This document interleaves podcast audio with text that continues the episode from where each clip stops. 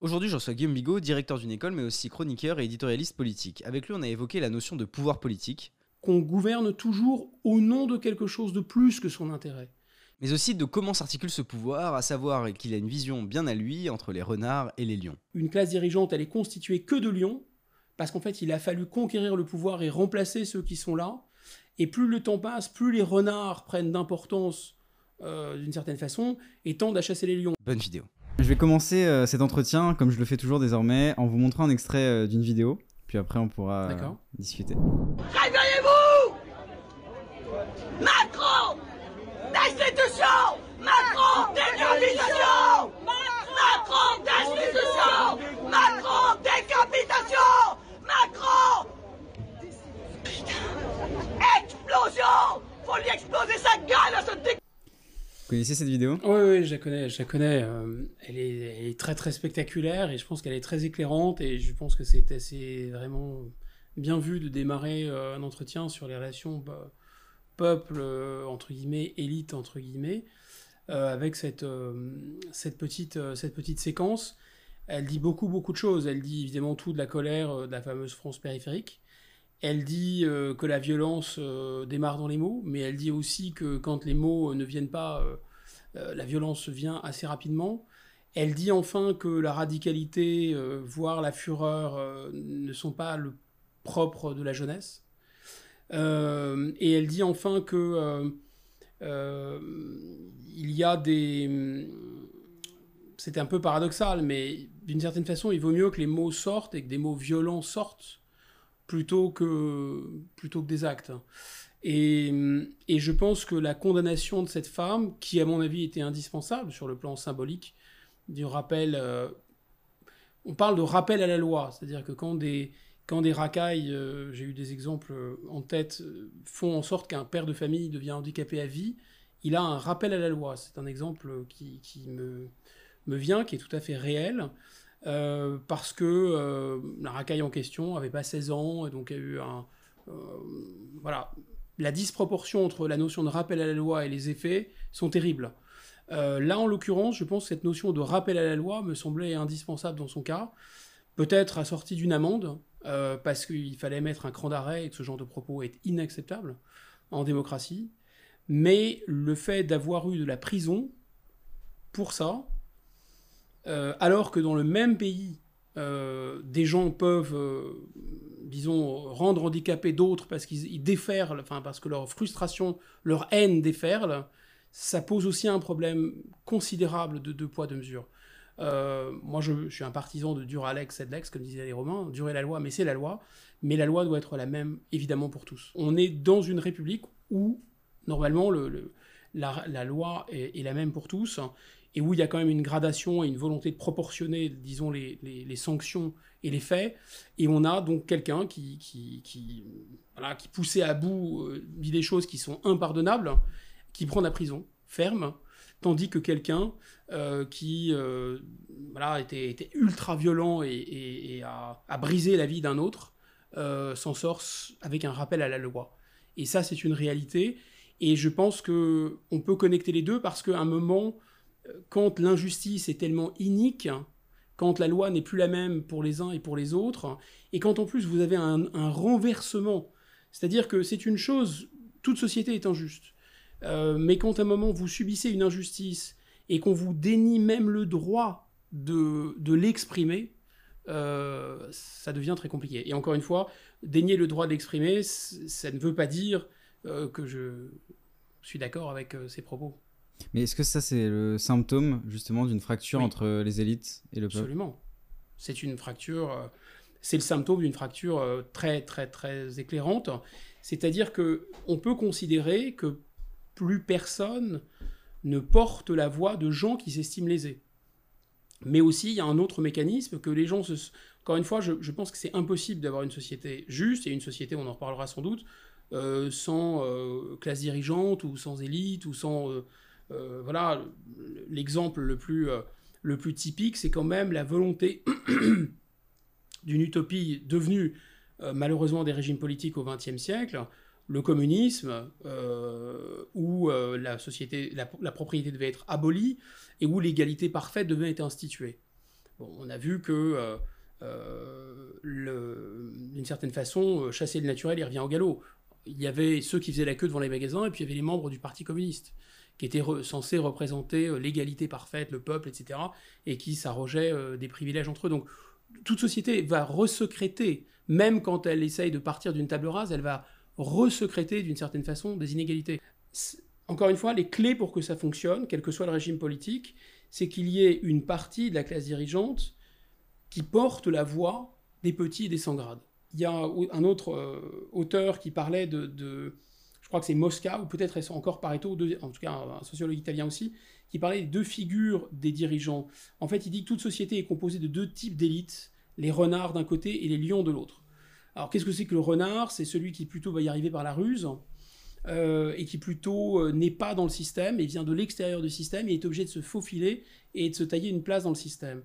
Et donc, il va négocier, il va plutôt être dans la séduction, dans le charme. Et puis, c'est une grande figure de Machiavel aussi, comme vous savez, le, lion, mhm. le lion et le renard.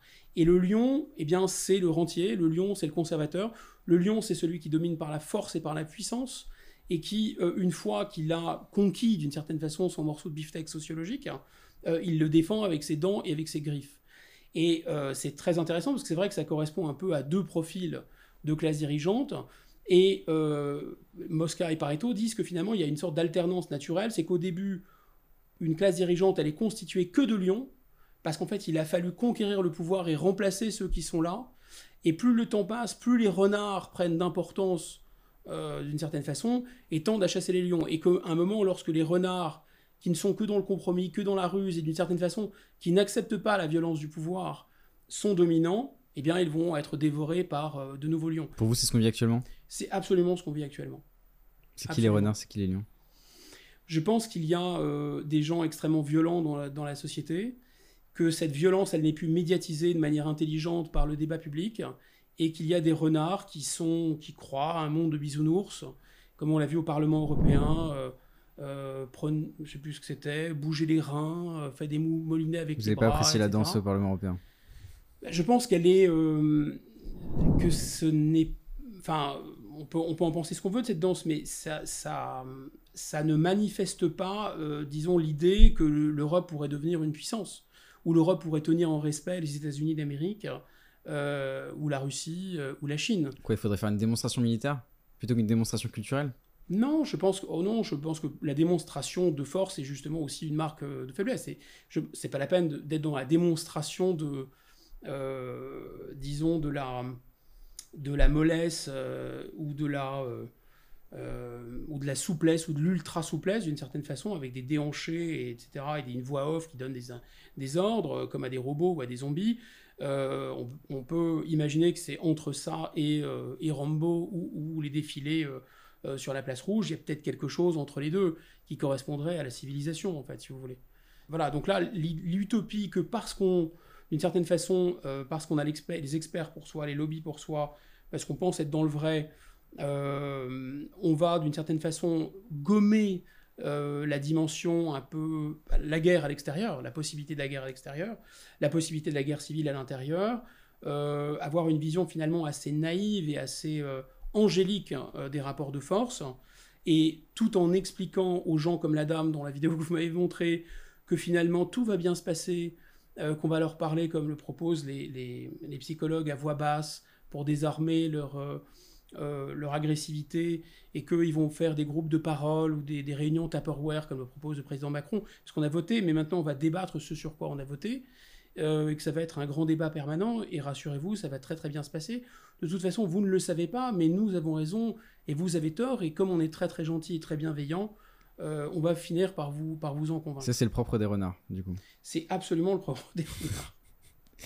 Euh, je vois que c'est pas si confus Non, non, mais j'ai essayé de recoller les, J'ai essayé de recoller les liens pour bien comprendre, euh, selon vous, qui étaient les renards, justement. Euh, et du coup, je sais pas qui, qui seront les lions. Est-ce que les lions attendent leur arrivée bah, Il faut se méfier parce que les lions, les lions sont pas toujours très gentils ou très bienveillants, c'est le problème.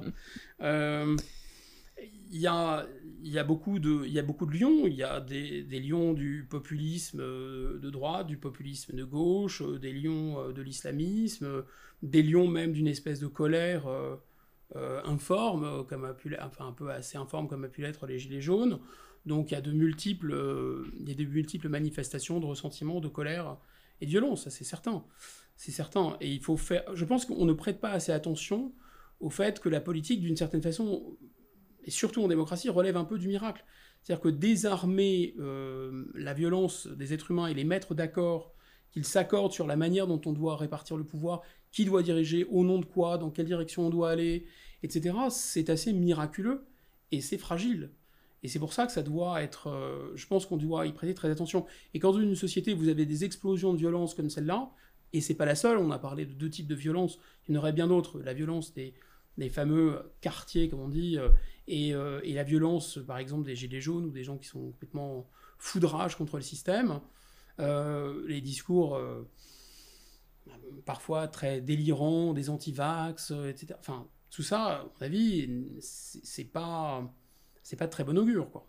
J'allais vous dire, j'allais vous dire aussi, est-ce qu'une fois qu'on fait partie de l'élite ou qu'on en fait partie depuis sa naissance, est-ce qu'on n'a pas on n'a pas tendance à vouloir conserver et s'accaparer les pouvoirs et les ce qu'on, ce qu'on a acquis? Bien sûr que si. Est-ce que ça c'est pas dangereux justement aussi pour la démocratie? Évidemment que euh, les élites vont avoir un comportement potentiellement égoïste et c'est dans la nature humaine. Euh, je pense que euh, Montesquieu était très raisonnable en pensant que si on, on ne bornait pas le pouvoir, le, le pouvoir peut, aller jusqu'au bout, et si on ne sépare pas les pouvoirs, et si on ne fait pas un pari finalement assez triste sur la nature humaine, euh, bah ça va mal se passer. Si on laisse des pots de confiture et que personne pour surveiller, qu'on met les doigts dedans, euh, c'est pas très étonnant si on met les doigts dedans. Bon, donc c'est la nature humaine. Et, euh, je pense que là, le problème auquel on a à faire face, c'est qu'un, je pense que ce phénomène des renards, il est double. Il est d'une certaine façon le fait de, de, ne plus de ne plus craindre l'instabilité et la violence, de penser que c'est de toute éternité, ils tiendront le manche et ils seront dans le vrai, ils seront là, etc. De ne plus y croire eux-mêmes d'une certaine façon, de ne plus croire dans leurs propres valeurs, on va peut-être revenir sur ce point, et ensuite de, d'une certaine façon, euh, de théoriser, et je pense que la question du libéralisme économique, méthodologique, enfin, appelons ça comme on veut, du, du, système de, de marché pur et parfait, joue un rôle très important parce que ça, ça a vraiment convaincu, ça fait partie des, disons, des, des, euh, totems et, des tabous de la classe dirigeante actuelle, c'est euh, la vérité du libéralisme économique. Qui dit quoi? Qui dit que chacun va se servir et servir ses propres intérêts. Alors à partir du moment où vous croyez que de toute façon le but dans la vie c'est de faire le plus de fric possible, euh, de se servir le plus possible, d'être soi-même heureux, de s'épanouir, bah, une fois que vous êtes au pouvoir, on l'avait vu déjà avec Sarkozy, ça continue avec Macron, etc., bah, finalement, vous, vous, vous, mettez en avant votre, votre puissance, votre pouvoir, euh, comme un trophée, en fait. Vous, vous étalez ça comme ça. Il y a une forme d'hypocrisie qui est assez sage. Euh, on m'avait raconté que François Mitterrand, on lui avait, un publicitaire qui est très connu, qui s'appelle Jacques Seguela, mm. à l'époque, c'était un jeune euh, conseiller euh, du Parti Socialiste, hein, avait proposé à François Mitterrand, après une réunion, alors qu'il n'était pas président de la République, il était candidat, il allait être candidat à l'élection, de le raccompagner euh, en Porsche, chez lui. Et, Mitterrand a fusillé Seguela du regard, lequel Seguela dit maintenant un gars qui n'a pas de Rolex à 50 ans, un, type qui a raté sa vie, vous voyez, et, il l'a fusillé du regard. Et pourtant, je pense que Mitterrand était un jouisseur, aimait l'argent, était tout à fait capable d'être hypocrite, c'était pas un petit saint, etc. Et pourquoi il a fait ça? Il se disait mais c'est pas possible, moi, de me dire, enfin, d'avoir choisi la gauche, d'être de gauche, d'être parti socialiste, etc. Et si jamais quelqu'un me voit, et en plus il n'y avait même pas les réseaux sociaux et les téléphones, vous voyez, euh, dans une Porsche, ça ressemblera plus à rien. Mais qui aujourd'hui euh, Là, pour vous, c'est le symbole d'une élite qui est respectueuse et qui, euh, qui... qui... a même. Je ne dis pas qu'elle est, je dis pas qu'elle est plus honnête nécessairement, mais elle comprend qu'on gouverne toujours au nom de quelque chose de plus que son intérêt. Personne ne se fera tuer pour les fonds de pension. On doit cacher, c'est-à-dire qu'on doit cacher les choses, on ne doit pas dévoiler sa vie publique, la par exemple la haute autorité, la transparence de la vie publique, on ne doit pas euh, dire combien on a de voitures, combien on gagne, euh, tout ça, ça doit être des choses qui doivent être cachées Non, je pense qu'il est préférable de cacher ça, mais à la condition quand on est au pouvoir, de ne pas faire en sorte que, euh, que le seul but du pouvoir soit que tout le monde ait le maximum de voitures, le maximum de pognon, le maximum euh, euh, de fric, que tout le monde crée, que tous les gars du monde créent des startups et, et, et se tiennent la main. Parce que ça peut marcher pour une petite partie des gens, et ça marche pour une petite partie des gens. La mondialisation n'est pas qu'un échec, elle est aussi un succès, mais elle n'est un succès que pour une petite partie. Et je les appelle les renards, et je pense qu'ils sont très inconséquents et très imprudents de croire qu'ils vont pouvoir continuer à se régaler, à se gaver sur le dos des 70 ou des 80% des autres. Et qu'à un moment, ça se voit déjà, et qu'à un moment, il y aura... euh, mais, que les peut-être les lions deviendront à leur tour peut-être un peu plus renards, un peu plus rusés pour, euh, pour, faire, euh, pour faire chuter cette classe dirigeante. Alors, c'est l'heure du contrôle surprise. Je- Du coup, c'est. On a demandé à. Du coup, y a pas... on n'a pas de vidéo, on a des questions. C'est euh, François Bégodeau Super. qui vous pose une question. Qui nous dit Est-ce que vous pouvez euh, nous expliquer ce qu'est un politologue et où s'obtient le diplôme? D'accord. Euh, oui, bah, ça s'obtient à l'université et un politologue, c'est la définition la plus canonique et la plus simple, c'est quelqu'un qui a un doctorat en sciences politiques. Bon, alors euh, Je pense qu'il y avait une pointe d'ironie dans, dans sa question, non je l'avais noté, mais je, je Mais préfère parce que euh, oui, oui, bien sûr, mais passer outre. mais, mais, mais donc, euh, je, après, euh, l'époque adore les experts et l'expertise. Ça fait partie d'ailleurs du, du syndrome euh, du renard dont on parlait tout à l'heure, euh, qui est au fait de la société. Donc, euh, je pense que dans cette idée euh, de politologue, il y a l'idée que quelqu'un pourrait, euh, parce qu'il a un certain nombre de connaissances en, droit constitutionnel, dans l'histoire politique, euh, etc., porter un regard dépassionné et euh, un peu surplombant euh, sur, sur les rapports de force politiques. Moi, je pense, je fais partie, parce que j'ai une, disons, une famille de pensée qui est l'hégélianisme, je pense qu'il est vraiment, il y a un côté même pascalien qui fait l'ange, fait la bête. C'est-à-dire que moins vous avouez quels sont vos préjugés, quels sont vos partis pris, quels sont vos angles morts, quelle, est votre subjectivité, on l'a tous, euh, et plus d'abord, c'est difficile pour l'autre de décrypter ce que vous avez dans la tête et pourquoi vous dites ce que vous avez. Donc, c'est pas vraiment un pari sur l'intelligence de vos interlocuteurs et ça ne fait pas avancer le débat. Mais surtout, je pense que c'est un moyen, paradoxalement, d'y voir plus clair. Déjà, d'y voir plus clair soi-même et de porter un regard euh, plus, plus dépassionné. Je, vraiment, plus qu'à l'accoutumée, même si j'ai des positions dites souverainistes, voire souverainistes de gauche, etc. Euh, moi, il m'arrive de dire du bien euh, de Jean-Luc Mélenchon, euh, d'Emmanuel Macron, etc. Je pense que à partir du moment où, on n'est pas submergé par sa propre subjectivité, voilà. Donc peut-être qu'être un politologue, c'est essayer de regarder la vie politique de la manière la plus, la plus objective possible. est-ce qu'il y a une personne que vous aimez ou pas d'ailleurs, que vous souhaiteriez voir ici, dans un prochain épisode d'œil pour œil Je pense que vous pouvez demander à Salomé Berliux. Je vois pas qui c'est, mais je l'inviterai avec grand plaisir. Elle n'a pas du tout mes opinions, mais c'est une, une femme très intelligente et très intéressante, qui comptera à l'avenir. Très bien. Et dernière question, est-ce que vous avez une phrase euh, ou une citation qui vous accompagne au quotidien et que vous souhaiteriez partager? Hmm, intéressant. Non, pour répondre spontanément, non. J'ai plein de. euh, comme ça, de choses qui me. Euh, Peut-être que je vais finir par cette. euh, pour rester cohérent finalement avec, la, avec le topo sur, sur les classes dirigeantes, moi j'aime beaucoup cette formule que je pense très vraie de, de Chateaubriand. Euh, les classes dirigeantes connaissent trois âges euh, l'âge des supériorités, l'âge des privilèges et l'âge des vanités. Elles naissent dans le premier, elles dégénèrent dans le second et elles s'éteignent dans le troisième. Très bien. Merci Ça vous beaucoup. va Très bien, très bien. Chateaubriand, on se trompe jamais. Merci beaucoup, Guillaume. Merci à vous. Cet épisode de pour est terminé, j'espère qu'il vous a plu. Si c'est le cas, n'hésitez pas à vous abonner, à activer la petite cloche pour être notifié lorsqu'une prochaine vidéo sortira, à mettre un j'aime et à nous laisser votre avis en commentaire, ça nous intéresse. C'était Antonin pour le crayon, salut